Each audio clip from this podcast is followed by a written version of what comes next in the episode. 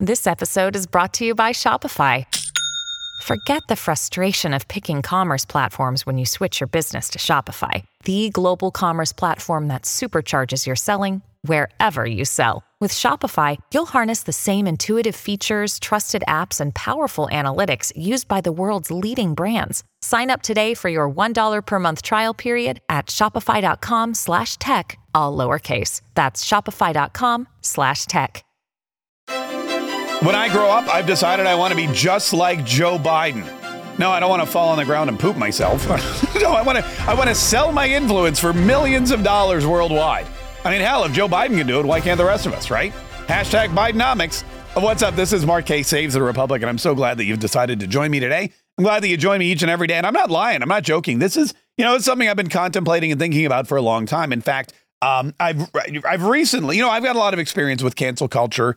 I've got a lot of experience with platform deplatforming and demonetization. I've got a lot of experience with the woke mob coming after me as a conservative broadcaster and thinker and really entrepreneur, as a conservative business person in what is an unfriendly conservative climate. I've learned quite a bit about marketing and messaging and how to use the very platforms that hate conservatives to grow a conservative audience and profit from it. I've got a lot of influence, basically, and I'm gonna follow the example of Joe Biden. Joe Biden got a lot of money for just being Joe Biden, and now I've decided I'm gonna get a lot of money for just being Mark Kaye. But I'm gonna help people in the process. I'm not talking about helping the way Joe Biden helped people. Like, for example, Burisma was a corrupt organization that was trying to get Joe Biden to use billions of dollars of American taxpayer money to strong arm the government into firing a prosecutor so that they wouldn't all go to jail, and so that they could use their company, or they could use their good name. It wouldn't sully their good reputation, so that they could break into other markets, like, well, wouldn't you know it, the United States of America. And so Joe Biden rolled in and did just that. I'm going to do the same thing, but without the strong arming. What I'm going to do is I'm going to start talking to conservative businesses. I'm going to start talking to conservative entrepreneurs and influencers, and I'm going to let them know everything that I've done in my career to grow my audience, grow my message, build new platforms, sell products, create products, earn a living, and avoid cancellation, and create something that I like to call, I believe that I've created something here that is uncancelable. I've learned tricks of the trade. I've learned things to do. And now, as a result, I have cancel-proofed my own business. I've cancel-proofed my own show. I've cancel-proofed my own life. I do not fear that I will ever be canceled by anybody, because once again, I am cancel proofed, much like, things are waterproofed or bug proofed. That's what I've done. And I'm going to start doing that. Now, one of the things that I've decided to do is grow my YouTube channel a little bit. Not the first YouTube channel that got demonetized and deplatformed. I told you I had experience. Wait till I open a brand new LinkedIn account. What I'm going to do is I'm going to use my new YouTube platform. And I'm going to continue to put up videos from the show and continue to put up other, diatribes and other, tidbits of information, stuff that we do on Newsmax TV, all that kind of stuff. But what I'm also going to do is I'm also going to start to give you some valuable life lessons. If you're a conservative in the business environment, if you're somebody who uses social media sparingly because you're afraid, or you feel that you've been unjustly or unrightly doxxed or deplatformed, any of those things, I'm going to share with you some information that I've learned over the years that I think might help. So the long story short, if you don't follow me on YouTube, follow me on YouTube. It's the new YouTube, not the old YouTube. It's the YouTube. It's Mark Kaye on YouTube. It's at Mark Kaye Show on YouTube. And you'll know it because it's the same photo as the Mark Kaye Saves the Republic podcast. It's the one of me in my blue shirt with my shades and my little American flag. If you don't see me in my shades with my little American flag, it's the wrong Mark Kaye. It's either my old deplatform page or it's someone pretending to be me. Either way, make sure shades, red little American flag. That's the one that I want you to follow, because, like I said, I'm going to start enhancing it and updating it more regularly, and I'm really, really excited. All right. Back to the news. Speaking of Joe Biden, do you remember when we said he was weaponizing the government against his biggest adversary and his political opponent, Donald Trump? Well, guess what? He is weaponizing the government against his biggest political adversary and opponent, Donald Trump. We know now that Jack Smith, who has not only pushed a phony bunch of indictments for violations of the Espionage Act of 1917 in Florida on Donald Trump, added four more charges on top of that, has also indicted Donald Trump on four counts of, I don't even, ridiculousness in D.C. But now he wants the trial to start, get this, January 2nd, 2024. January 2nd, 2024. Do you know what happens in January of 2024? If you said the Iowa caucus, you're right. Breitbart reports Jack Smith wants Trump trial to start January 2nd, 2024, right before the Iowa caucuses. He told a federal court in Washington, D.C. on Thursday that prosecutors want to start the trial of former President Donald Trump on January 2nd, 2024, right before the Iowa caucuses launch the Republican presidential primary.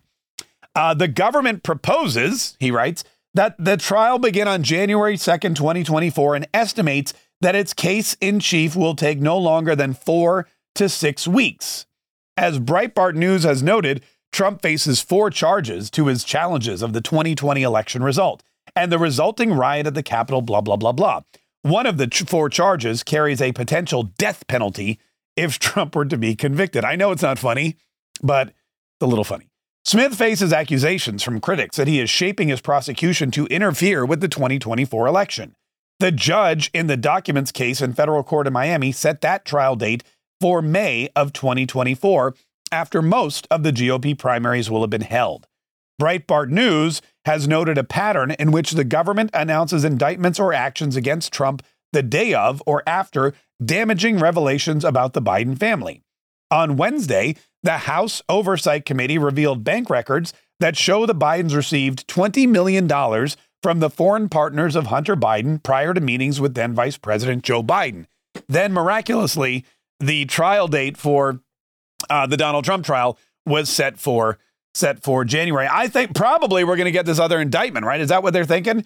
Wednesday, we got these bank documents. Yesterday, the news was all about Hunter Biden and Jay and all those other people.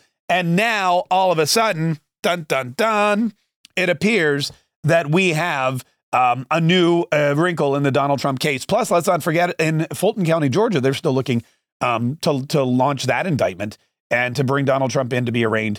So that's something else that could potentially happen. But, you know, if they're trying to avoid the look that this is election interference, they're not doing a very good job.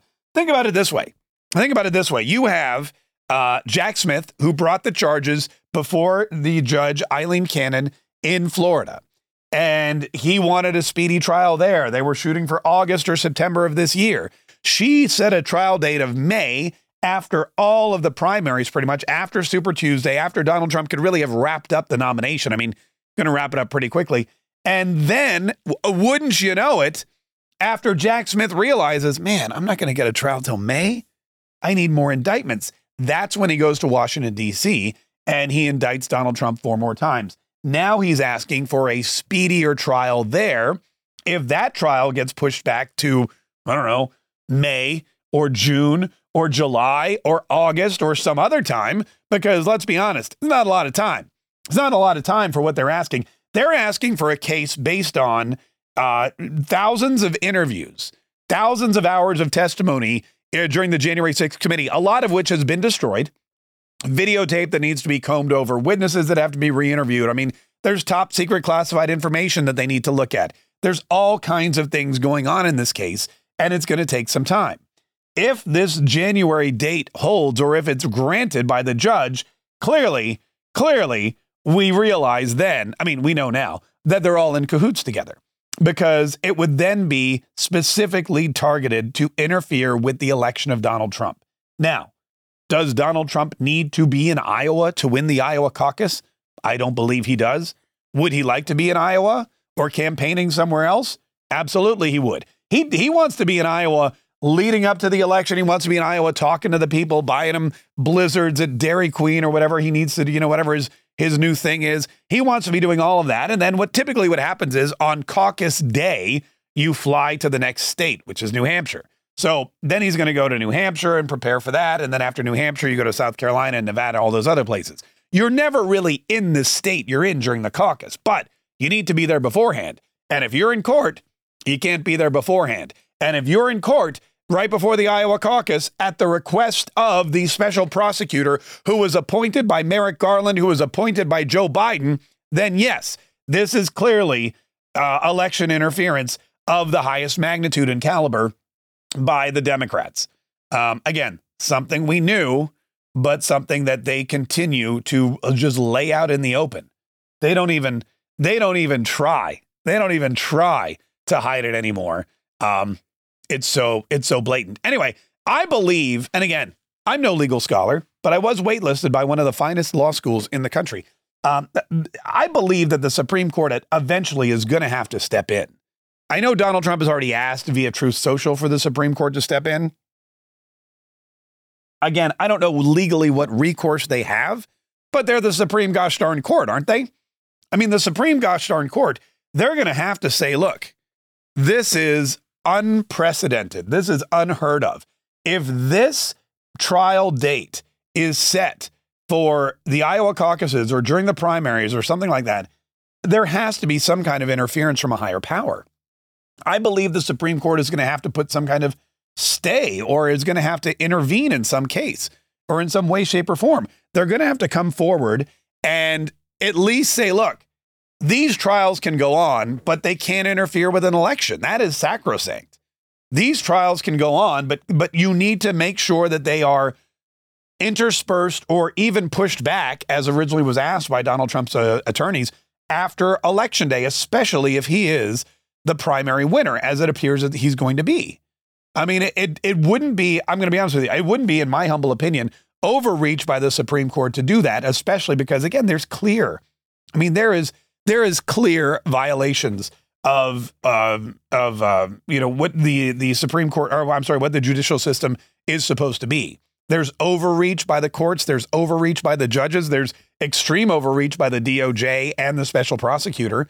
There seems to be no semblance of honor or decency or concern about the actual Constitution of the United States of America. The charges are ridiculously trumped up, pun totally intended. And I feel that eventually the Supreme Court, that's what they're there for. There are checks and balances on this country for a reason.